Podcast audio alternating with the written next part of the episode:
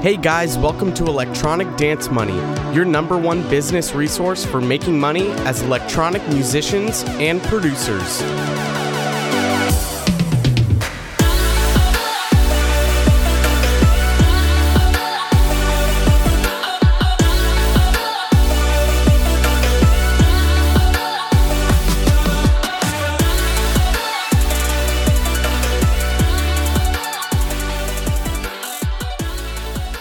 All right, sweet. I think we are good to go here. Um, everyone, welcome back to another episode of Electronic Dance Money. I'm super excited for this one. I've been searching for a guest for a little while, and uh, my buddy Noah hooked me up with Alex Larichev. You are an EDM ghost producer. You actually run your own business doing ghost production, which is you know, I I remember when I first learned about ghost producing back in like 2013 and 2014 and it was I think as new producers, it's something you're so offended by because you feel like it's anyone who gets a ghost producer is not wanting to put in the work where and there might be some truth to that, but I don't think a lot of producers understand um, what it's like to be a full touring artist on the road 24 7, doing gigs 200 days out of the year, sometimes 300 days out of the year, and you just don't have the time to be in the studio. Um, or you might need help finishing up a track. There, there's a whole multitude of different reasons for why someone might need a ghost producer. Um, and it was until I learned more about the industry and kind of how it's ran and the politics involved that uh, sometimes a ghost producer is just the way you need to go for a specific reason. And just because someone gets a ghost producer does not necessarily mean that they use a ghost producer every single time. But first, I want I'd like to I'd like to know a little bit more about your story. Um, well, more specifically for the guest, because I know we spoke on the phone and I think your background with electronic music is super unique, uh, especially how you got into ghost produ- ghost production. So, go ahead and um, I mean, take the floor. Let's let's hear a little bit about your story, how you got involved with electronic music, and how you started EDM ghost production. Um, so it was it was 12 years ago. I started making music by myself, uh, just for fun, and then I realized that I can release this music, I can play this music out on gigs um, but um, back then there was no money involved, so it was just super hardcore intention to be out there to to get your music heard uh, by someone else. And um, I ended up recording a psychedelic trance album, playing a few gigs um, here locally and a few gigs outside in Europe. Um, after psychedelic trance, I realized that this is not um, the type of surroundings in terms of people who are going on this party that I want to stick with because it was always nighttime, uh, drugs, um, alcohol, mostly drugs, and I just didn't I just didn't feel comfortable because I'm the guy who is behind the computer, behind the scenes, and then boom, they get you out there and and and you have to you know you have to be on the same vibe with them and sometimes you go for drugs and stay stay late at night so I decided to switch my music to progressive trance. That's actually where I met Noah, uh, who is uh, releasing music on Enhanced Records, Armada, Flashover with Ferry Corsten. And I was super excited because I thought it's something um, more commercial and less drug addictive and so on. The people are more nicer in that niche. And that was quite challenging because in psychedelic trance, the, um, the community is not so huge as in commercial genres. So back then when I started making progressive trance, it was super commercial with guys like Armin Tiesto playing trance. And I made up a few releases on those labels, uh, but I never got any gigs, any interviews. I guess it was just making tracks, releasing them, and how I call it. It's exactly the same thing if you're gonna save your track on onto your computer desktop and just leave it there for for years. Was literally no fans, just a few producers out there. We were like, hey, congratulations, we released there, and that's it. So no, no progress at all, almost.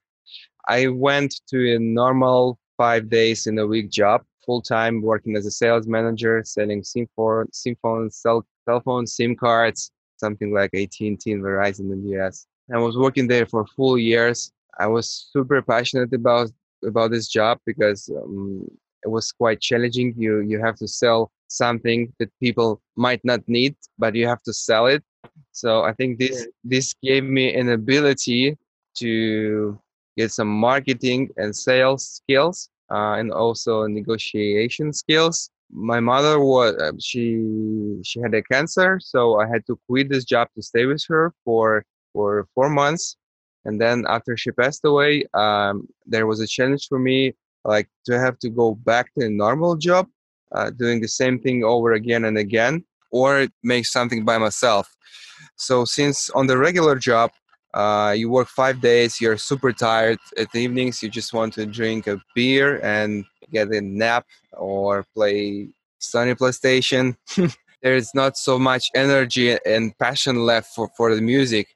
Even if I want to make it, I just got like two, three hours and then I have to sleep because in the morning people wait me and my boss is waiting me uh, to, to get to get me my money, you know, for for paying the studio um, rentals and equipment and uh, and my bills basically. Uh, yeah, so I decided that I should just try with music. So I have a friend who is uh, a website developer. He made a simple landing page. We just put my releases and um, made a description like, "Hey, if you'd like to hire me as mixing mastering engineer, post producer, uh, sound designer, the guy who is going to make you jingles, DJ set intros, melodies, midis. I just try to cover the most aspects and services which musician um, can work on. Uh, we put 100 dollars, a little little part of my savings from my job into advertisement on Google AdWords. And only one month after, I got my first uh, my first order and i think the success for for this not was just my website and the music but also the website title called edm-ghost-production.com i don't know why uh, sometimes i'm asking myself why didn't i call this website alexlarishev.com but i call it edm ghost production? I don't know. I i back then i wasn't following any hype or trend or i didn't even know there's a stigma around ghost production term. Uh, so it, it just went naturally. And yeah, after getting my first order, I think I got 400 euro for Ghost production track for a guy for a guy from Italy. I was super happy running on the kitchen saying to my girlfriend like, "Hey, now we can now we can live with this money for one month because in Russia, like 400 euros, it's uh, enough to pay your rent, your food, and even some entertainment. You know, so it, it's okay. It's a game changer it's a game changer. Yeah, that was that was the fact. And then I think we invested a little bit more money from that order back into the advertisement. So there was about 150. Then I got another order, another order, and we still got those orders, you know, on a daily basis from from there. So five years after this small uh, landing page turned into the whole portal for producers around the globe selling their tracks, not just me, but about 500 producers. Wow. Yeah. Wow. I did see I I knew that other producers were, you know, selling their tracks on your site. I didn't realize there was over 500. That's awesome. You can I mean, just saying that, you know how successful it is and how it, I mean, Ghost Production works. It's going to be it's always going to be around in the industry. And it's you know, it's similar like you look at any pop star and you go, I mean, they technically have ghost producers. Their name is on the track, but they didn't fucking sit there. They had five writers and producers writing the track, and then a mixing engineer, and then a mastering engineer. And they might even have writers that were writing the vocals for the pop star and even the melodies that the pop star is going to sing. It, this is something that's always going to be around in the industry, even with rock music.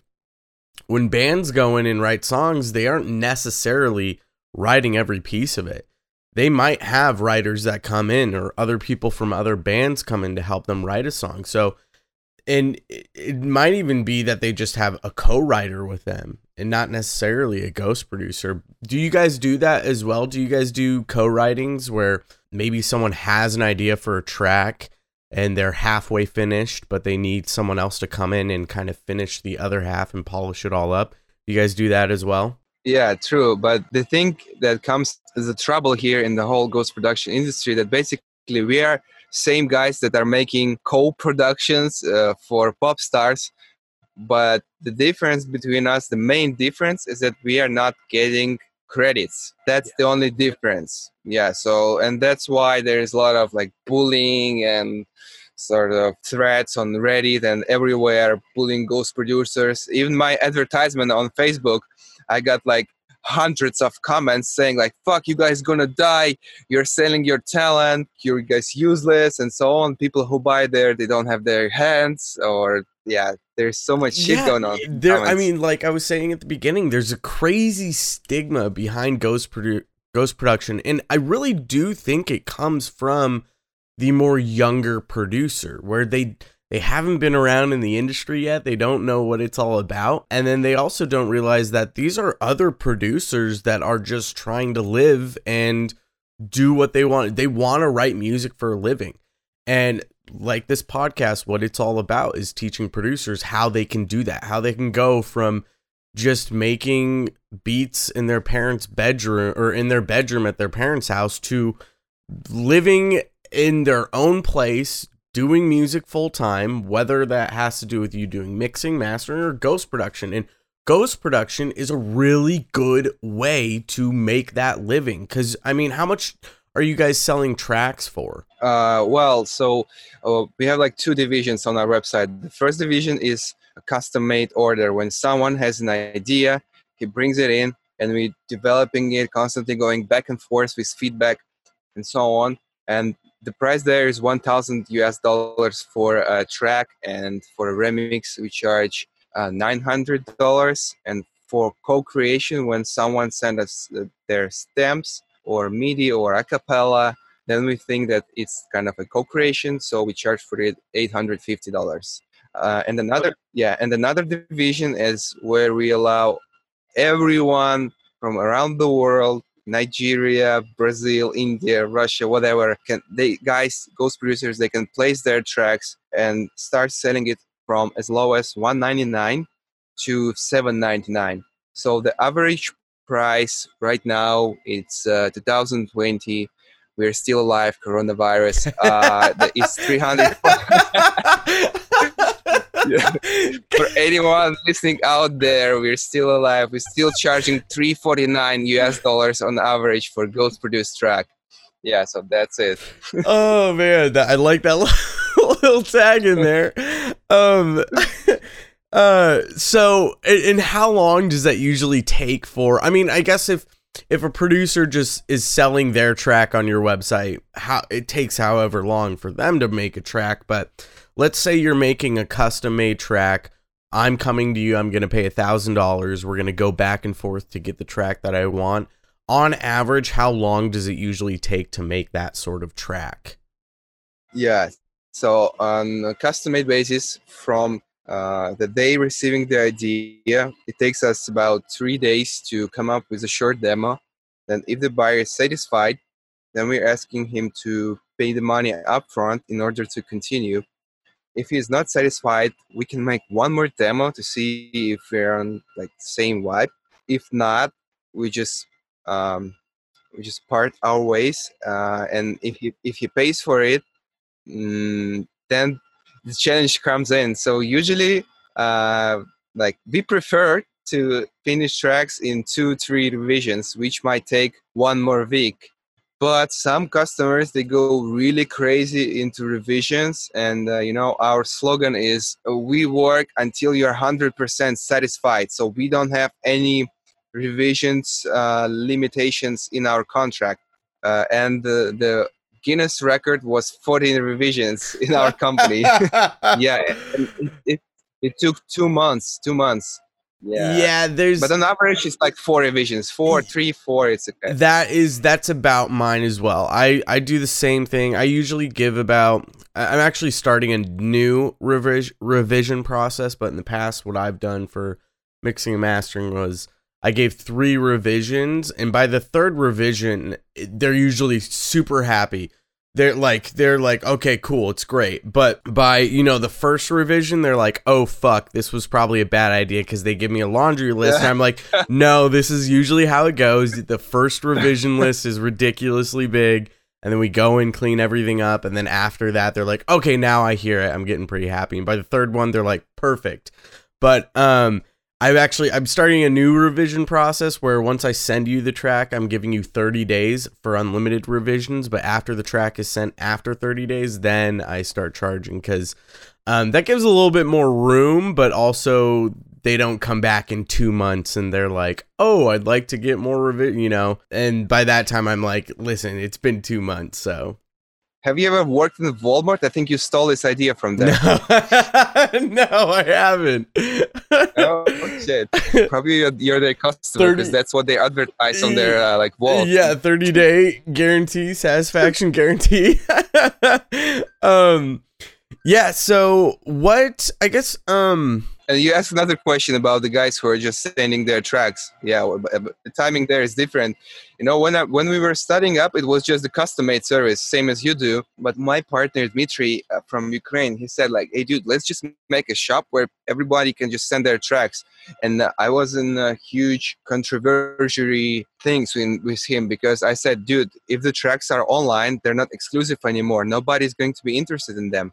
Because uh, DJs they want exclusive stuff, and uh, I think it took us three months to. It took him three months to convince me to make this shop. So we made it, and there was almost like one to five sales a month, which is nothing. But I think it just blew up in 2018 uh, when we first got interviewed by uh, Mix Magazine from Great Britain and then followed up by conferences like AD, Dance Fair, IMS, DJ Mag as well. And then we started to blow up, and the amount of custom orders it just went down in compared to how much tracks we were selling, and I was kind of shocked. And uh, I made an analysis like, why do people uh, prefer buying something that's already there? And the answer is simple nobody wants to spend their time because time is money so for some people, for certain people, I'm not saying about everyone, but for most of the people, it's just easier to scroll on their mobile phone while they're brushing their teeth and like, boom, this is something that relates to me. I'm going to buy it. And the average time for producer, I cannot give a precise answer because uh, right now I'm reviewing the library of our tracks and I still see some submissions from 2018, which means that the tracks are on sale for two years. And other tracks that are getting sold within 48 hours from the uh, publication. And some tracks are getting sold in three months some tracks are getting sold in six months. It depends how much producer is charging for it. So you never know. That's the answer. Yeah, you really don't. And it comes down to the workflow of some of these producers. And I think if you want to be, if you're a listener right now and you're curious about being a ghost producer, and I think you should be because if you can produce a really well made track, you have potential to do ghost production and make five, six, seven hundred dollars off of one single track. If you can write five of those tracks in a month and sell five of those, that's a great fucking living just off of selling music. Um, and I mean that's just you working in the studio pretty much full time. But it comes down to your workflow. You need to be able to pump out that many tracks so if and if they're that good, you can sell a consistent amount and make a good living. But again, it comes down to your workflow and how you're managing your time because if you're not managing your time well and you aren't setting yourself up for success when you're getting in the studio and writing a track and you get sidetracked easily, you're not going to finish tracks. You're not finishing tracks, you're not going to be able to make enough to sell enough to make your living and live in the real world and just go full time with music. Uh, and things get a lot if you can go full time with writing music everything else gets a lot easier because you have now freed up eight hours of your entire day where you can dedicate to your music career if that's what you're wanting to do. If you're wanting to also be you know a dj and a touring artist you now have an extra eight hours to dedicate to how am i going to build a fan base? How am i going to get better at promotion? How am i going to get booked at gigs And it comes down to just freeing up that time. Like you were saying, time is money. And if you don't have that time freed up, then you can't look out into the world and find those extra things that are going to push you further on in your career. If I was a producer that wants to sell on edmghostproduction.com, what do you guys have requirements for like the quality of tracks? Do you guys review everything before it gets posted on the website? How does how's that process look? Yeah, um, so if you come to edmghostproduction.com and go to shop section, there is a link for producers submit your track. When you go into that section, there is a huge list of requirements. But don't be scared, it's just made uh, in order for our buyers to be secure about what they're purchasing and from whom. So uh, we don't really want to see kids just making their beats using illegal software plugins or uh, not cleared samples. Yeah, that's that's why we have a huge rules, rules list. For example, uh, you don't have to you, you are not allowed to use unauthorized samples then the length of the track should be at least 2 minutes 30 seconds. Some, some people just want to sell their demos but it's not how it works. Also we ask to render stems properly to avoid empty stems uh, to avoid peaking to avoid weird file naming because file naming is important. Buyer wants to buy not just a track but also a beautifully looking package. Um, yeah and we also have a video saying how you should render stems how to, you should prepare the package. So everything is out there to, for producers to learn.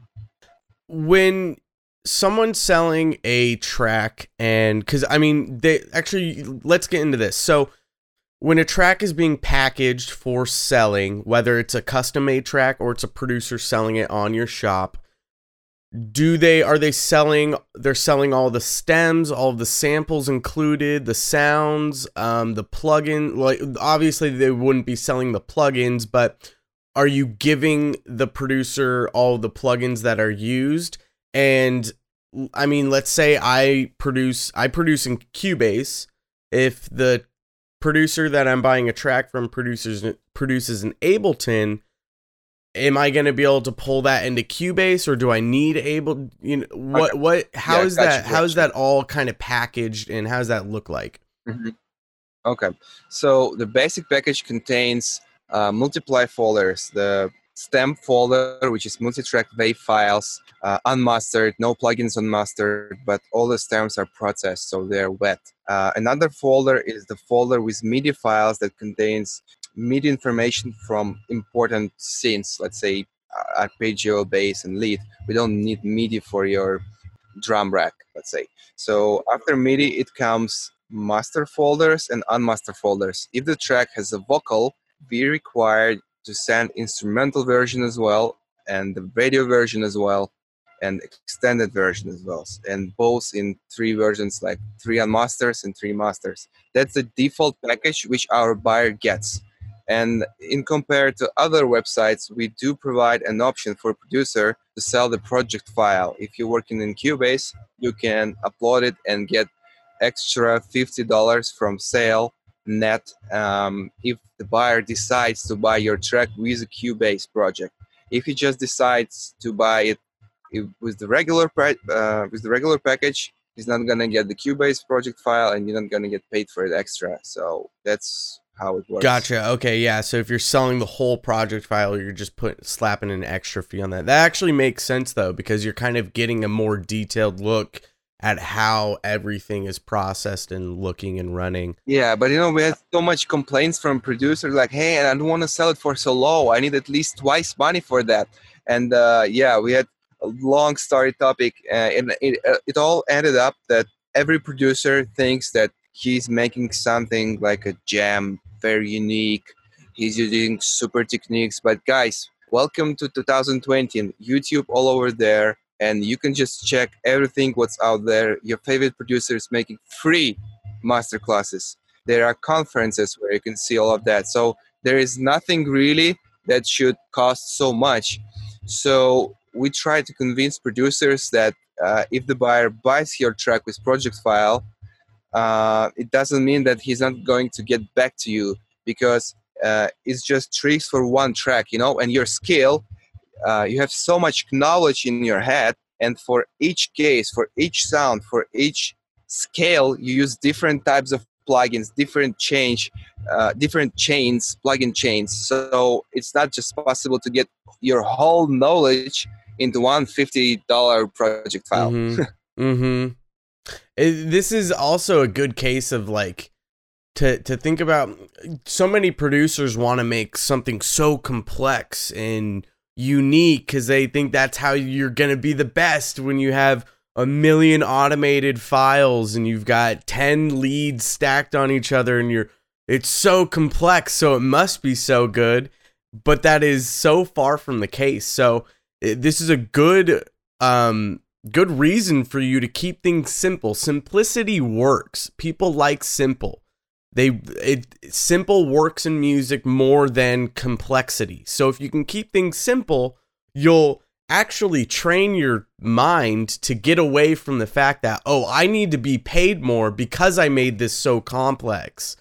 So as soon as you start making things more simple, you'll go, oh, you know what? This is actually a reasonable. I made this track in 10 hours in the studio. So I'll sell this for 300 bucks. I mean, then you're making $30 an hour just on working in the studio. That's probably more money that than most people are making right now working their kitchen job somewhere, you know?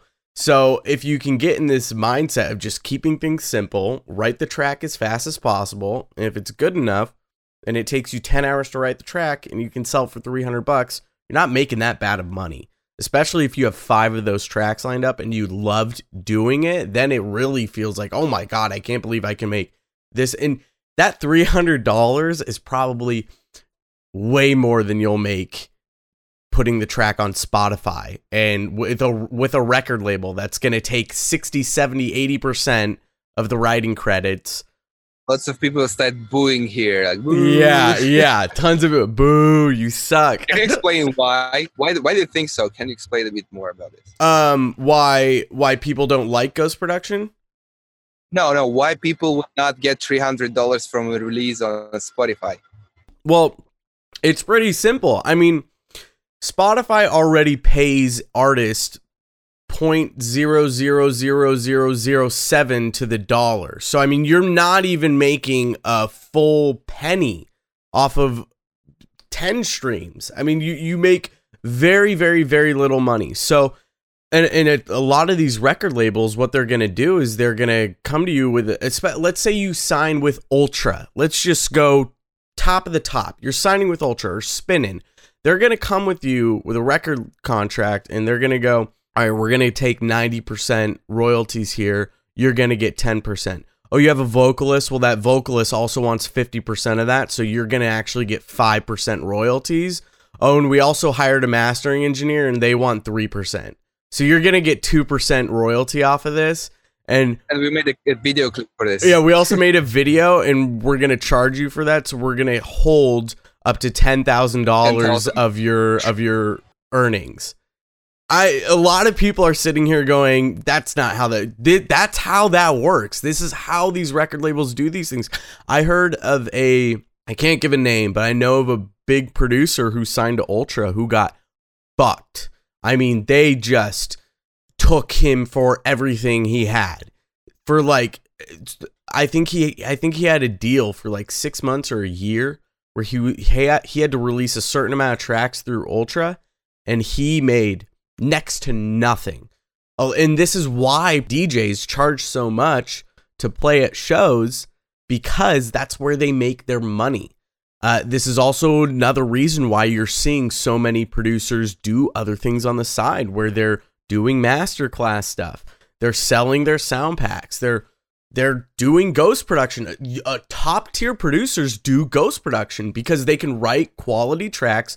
They're gonna get signed to these labels like Spinnin', like Ultra, and they're gonna make good money off of it. That's where a lot of producers are gonna make their money. They're gonna make the five thousand dollars to sell that track to a huge producer that's gonna make it on Spinnin', that's gonna be in the top ten on Beatport for months. They're gonna make a shit ton of money off of just the initial purchase and then all the record labels are going to make the rest of the money. And that's that's just how the industry is right now. And when you start looking at those fractions, those 5 million streams on that one track start to look really fucking small. And I think it's something like 1 million streams will make you 4,000 US dollars. And if you're getting 2% of that, I actually have another numbers. I've got 2000 uh, 2900 US dollars for 1 million streams then goes to your like label and then label splits it up with you and based on the percentage and then deductions go go go go go. And you know to make one, ta- 1 million streams it's not easier than uh, yeah i mean it's super it's super complicated unless you you got your like huge fan base. But if you're just a guy somewhere in uh, wyoming sitting out there making music for fun probably it's going to take you lot of time connections and money to invest in that 1 million stream time and, it does come down to time it's it's it's putting that 10,000 hours in that people always talk about. You know, if you want to be a master of your craft, you have to put 10,000 hours in. And it's the same case with a musician. If you want to be a full touring artist, this is what I tell so many producers who are fairly new and young in the game. I tell them 10 years. It's going to take a minimum of 10 years of you working at this for you to be even relatively where you want to be. But let's say we were not trying to convince producers to quit their dream being new Martin Garrix, okay? Yeah, it's it's 10 years. That's what you've got. That's what you have to look forward to. Um, and you have to decide if you want to accept that now and be like, I'm okay with that. This is worth it to me. I want to make music for a living. You got to be in it for a minimum of 10 years. I think I've been I don't even I don't produce that. I'm actually starting to produce a little bit more again. Um, but I mean, I've been at this for eight years and seven years. I haven't even hit my 10 year mark. I mean, I'm so I'm still so fucking early. Our buddy Noah, he's been doing this for 20 years. And he's, I mean, it's like he's been in this fucking game for a long time. And eh, he's got great connections. I mean, he can sign to some of the biggest labels. And it that didn't just come in two years, three years. Sometimes that does happen. Uh, sometimes you get a Martin Garrix who at 17 they can get gold on one of the biggest tracks ever released, and every single DJ is playing it at every festival. But it's such a low percentage amount of people. I do have some friends who like made a, a couple of tracks and they played it Tomorrowland two years after starting their career, but that's very low percentage it, it, can happen. And this is uh, you know i talk about this on the happen, podcast. yeah. Yeah I, I talk about this on the podcast. You might be sitting here listening to the podcast right now and that might be you. It, it's possible that that's you. It's just the the odds of that being you are so against you and so slim and that's again something you just need to accept. Um, and if or the not. faster you- Although, don't try to convince people because it might it might actually be true. So why don't why you kill this um, like hope straight away? I see. I um. You want to be realistic, okay? But maybe somebody yes, yes. decides to listen to this podcast and say like, "Hey, fuck, fuck those guys. I'm going to be the Martin Garrix," and maybe some kind of luck just drops from the sky on him, and he, he gets big. So why not? There well, and this is this is actually why I talk about this is why the podcast is here though. So if it's for producers who are wanting to be a full-time artist, but in order to get there like we've talked about, you need to do other things to fund oh, yeah. your fund your career. So and that's and that's True. about starting a business. So if you're wanting to be of if you want to be the next Martin Garrix, you might need to ghost produce to get there, to make your money so that you can quit your day job and you can be full time with music. And then you can work on this whole getting connections, getting to bigger record labels, getting to a bigger audience, and booking bigger shows. Makes sense. Now, I'm not saying quit your job to go full time with just being a producer and trying to be the next Martin. That's not what you should do. You should find a resource within production or the music industry where you can do what you love but make the money you need to make to fucking live. And if you can start a small business that's going to help your local economy or you can make how many people do you, do you have people I mean I guess no I could say you you have 500 employees under you technically because you've got people who are selling tracks on your website and they're making a living off off of your website and the work that you've done. Now you're not technically paying their wages, but Yeah. you're giving them that opportunity where they're in front of an audience and they can sell their tracks and make a living. So you don't technically have 500 Yeah, employees, they're but independent contractor agreements. That's what exactly.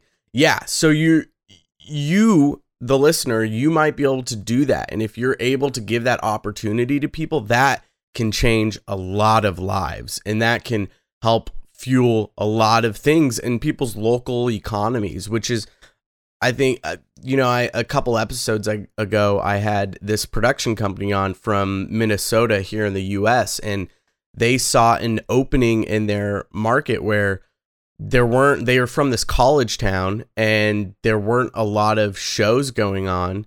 And so they saw an opening and said let's start throwing shows. They started playing shows for like hundred dollars for a full night they would just be at people's houses throwing house parties and then they started to move to a legit venue and then they just had their first festival last year um, and they've got people under them that most of it is kind of volunteer work and they make very little money but this train is rolling now and they're they've got like six shows a month where they're paying DJs and they're actually like building a business in their local economy that's driving entertainment and getting people to go out buy drinks at bars support local artists so you have the opportunity to do this kind of thing that can do a lot of good for a lot of people and you never know the amount of lives you'll touch um, and we're kind of getting off kind of sidetracked here, but this all does kind of it's all relevant to what we're talking about here. And once you kind of understand the thought process of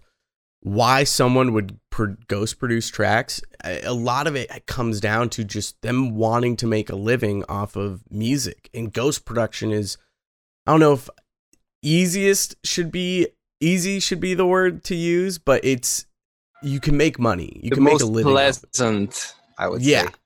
It is. It is very pleasant. I've got a I've got a buddy, I mean, who came to me just a few months ago who was like, "Hey, I've got a guy that hit me up who wants me to ghost produce a track. I've never done this sort of thing. Can we kind of like I don't know how I should go over pricing out how to produce a track.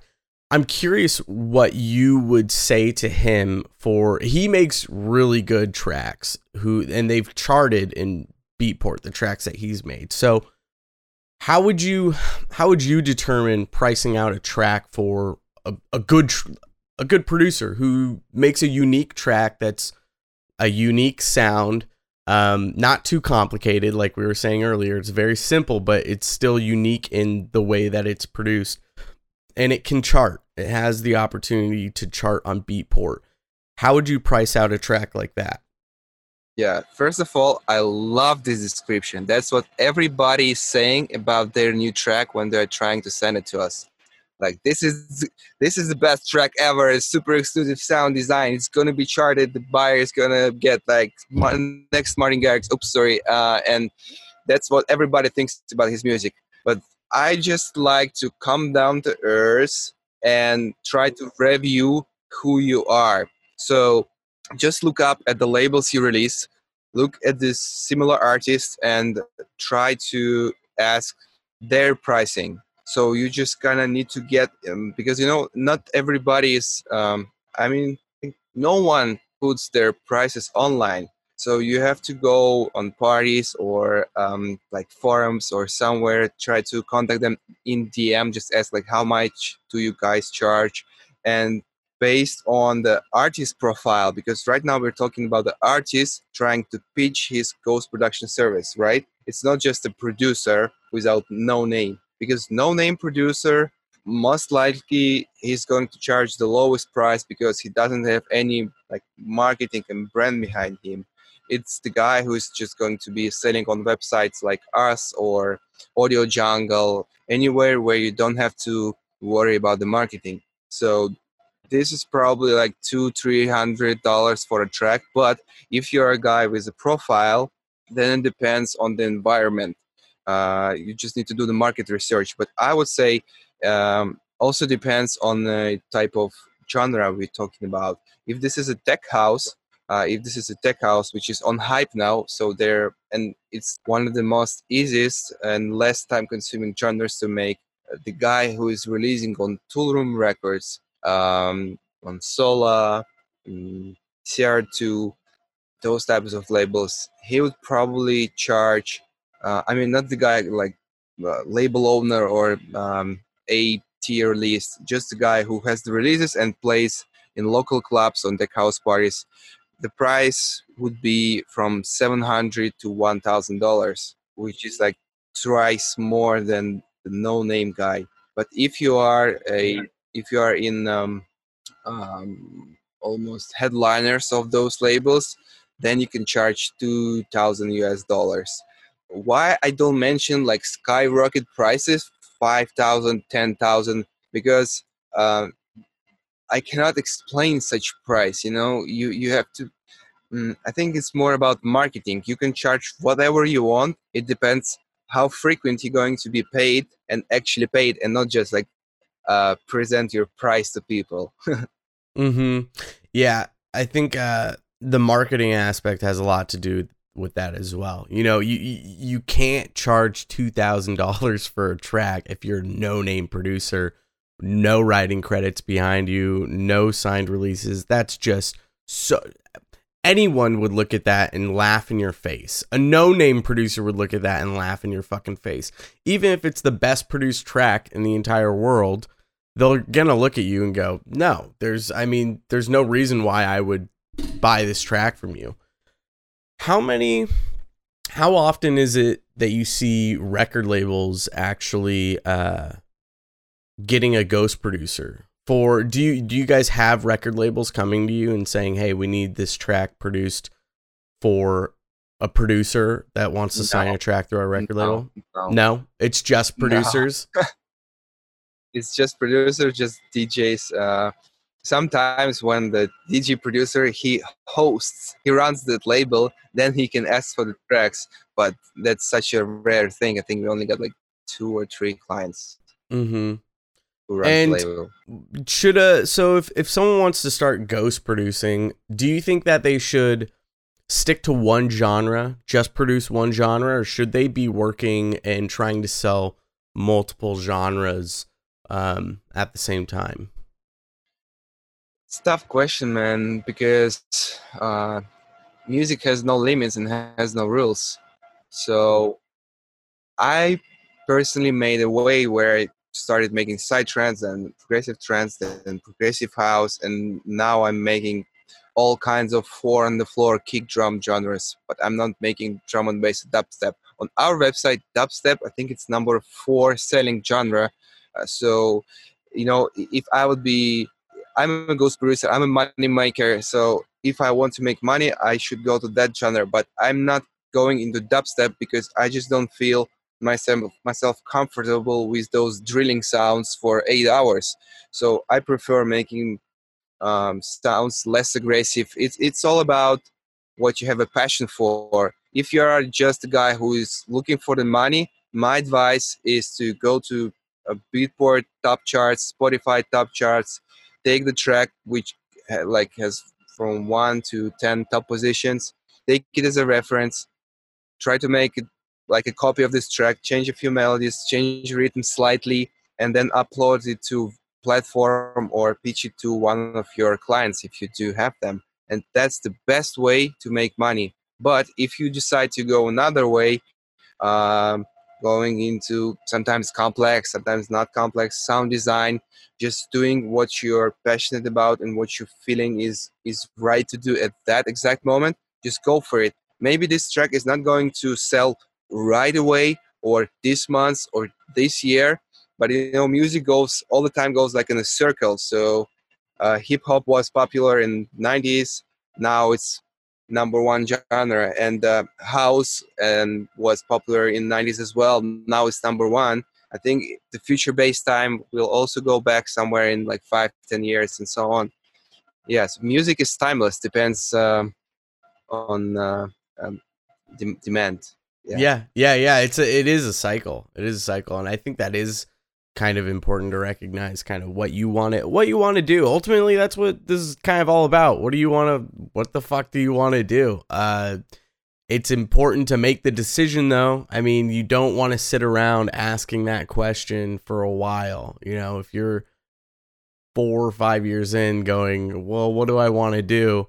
then it's really time to sit down and think about what the hell like figure some shit out because you can't wait around and uh, just hope for the best. But yeah, we just give you two directions. There are actually more of them. You know, my, my friend he's uh, making music for himself, and then once he got like ten tracks, he thinks what should he pitch for the label release and what he should take for him as an artist. And then what's left is just uploading on our platform. That's the third direction. And there are even more. I I just don't probably know them. So you have to guys do whatever your heart says to do. Yeah. Yeah, whatever kind of what feels right in the moment, man. It's it's all about figuring this stuff out and we're we're talking about something specific to a lot of the things we're talking about are very specific and eh, there's no one way to do anything. Uh you know, if you want to go onto edmghostproduction.com and sell your track through there, you can do that. You can start your own website. You, I mean, the thing is, is when you do, please don't. Yeah, Alex is like, please don't. Please. um, but I mean, the thing is, is you got to decide what's worth it. If you want to, the thing, getting on Alex's website is probably he's already taken the time and taken on the risk to get the audience that he has, and so it's gonna be a lot easier to go on his website if you start your own, it's going to be a lot more difficult. It's going to take a lot more time to try to build that audience that he's built. Um, he's already established, so it's it might be easier to do what you were talking about before, taking kind of the scraps of the tracks that are decent that you don't want to pitch for your artistry for you know for your artist name, uh, and it might be easier just throw those on a website and hopefully in two months those will sell and you'll be good to go. But there is no one way to do anything, especially when it comes to music. Music is a very rare thing where there's just no rules. I mean, you can do whatever the hell you want to do within music. But um, man, do, I think that's that covers just about anything. Is there anything else you want to talk about? No man, I can talk about Ghost Production for hours. I just need some directions. But uh, yeah, most of the time uh, I say that about our website that it's like a sanctuary and you don't have to stick with it so much because some people they just say like, hey, I'm going to quit my job um, because I have already 20 tracks on the website. I know they're going to sell soon. Uh, but I'm just saying that guys, there's so much to do. Like you said, try to focus on your own brand try to focus on your own connections and make your own path but this website is just there for you if you need extra I would say fast cash, uh, and it's like a sanctuary where you can always come and we will always welcome you. But my advice is try to uh, become like self-established artist, producer, DJ, whatsoever. Yeah, yeah. It's and It's about being unique too. Kind of like what is your unique selling point? That's the. I think the number one question you should be asking yourself as an artist, because that's kind of branding right there. What is? How are you unique? To the person to your left who's doing the same exact things as you. He's running the same motions. How are you unique and different to that person? Why should someone choose you over them? Uh, once you can answer that question, I mean, it shit get shit picks up really quickly at that point.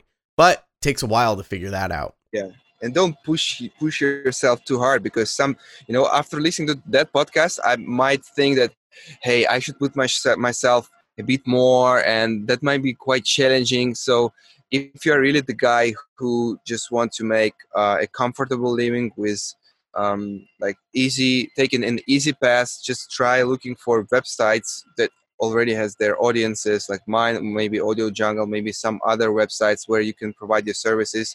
Go to work to a local studio for for someone else work with someone else and it's not like we, we we're not trying to convince you to uh, be a businessman but try to think about it yeah it's well you're 100% right about that you might not be suited out for the business world and that's sometimes why you have someone like a manager to kind of handle that side of things. Um, if if you're too busy to take those tasks on, there's someone there to take it on for you. Uh, however, as a full time artist, you kind of are a business. Um, at that point, usually your name is set up as an LLC. Uh, and there's reasons behind that for, you know, liability issues and uh, tax filings and whatnot, especially when you're making the big bucks.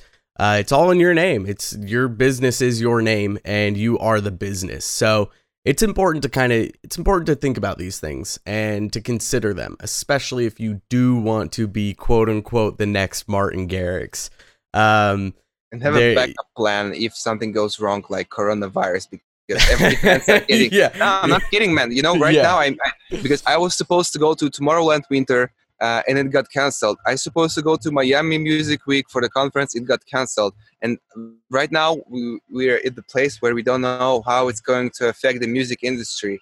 So it's better to have a backup plan in a regular job as well.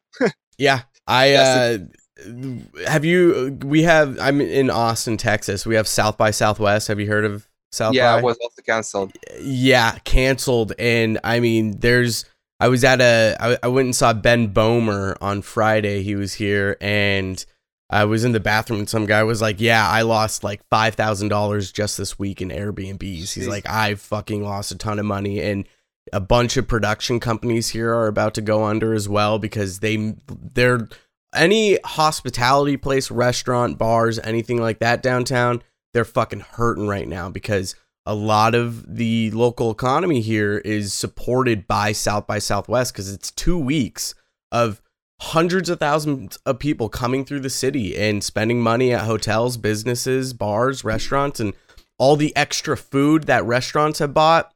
They have to figure out what the hell to do with it because now they're at a major loss, uh, and it's it's bad. It's really bad, and it's you can all still because play. You can still play your Ableton Push controller in Subway. You know, yeah, people are gonna pay for for those streams. Anyway. Yeah, man, Alex, I appreciate you taking the time, man. This was really awesome. My I think pleasure, we. I think we gave a really good insight into ghost production. Hopefully, we you know, we're not in the business of convincing people, but I want to take the stigma away from ghost production because I used to really frown upon it. But um, knowing a little bit more about the industry and how things work, usually you're going to make more money off of that ghost production track that you sold than you would ever have made on streaming from it.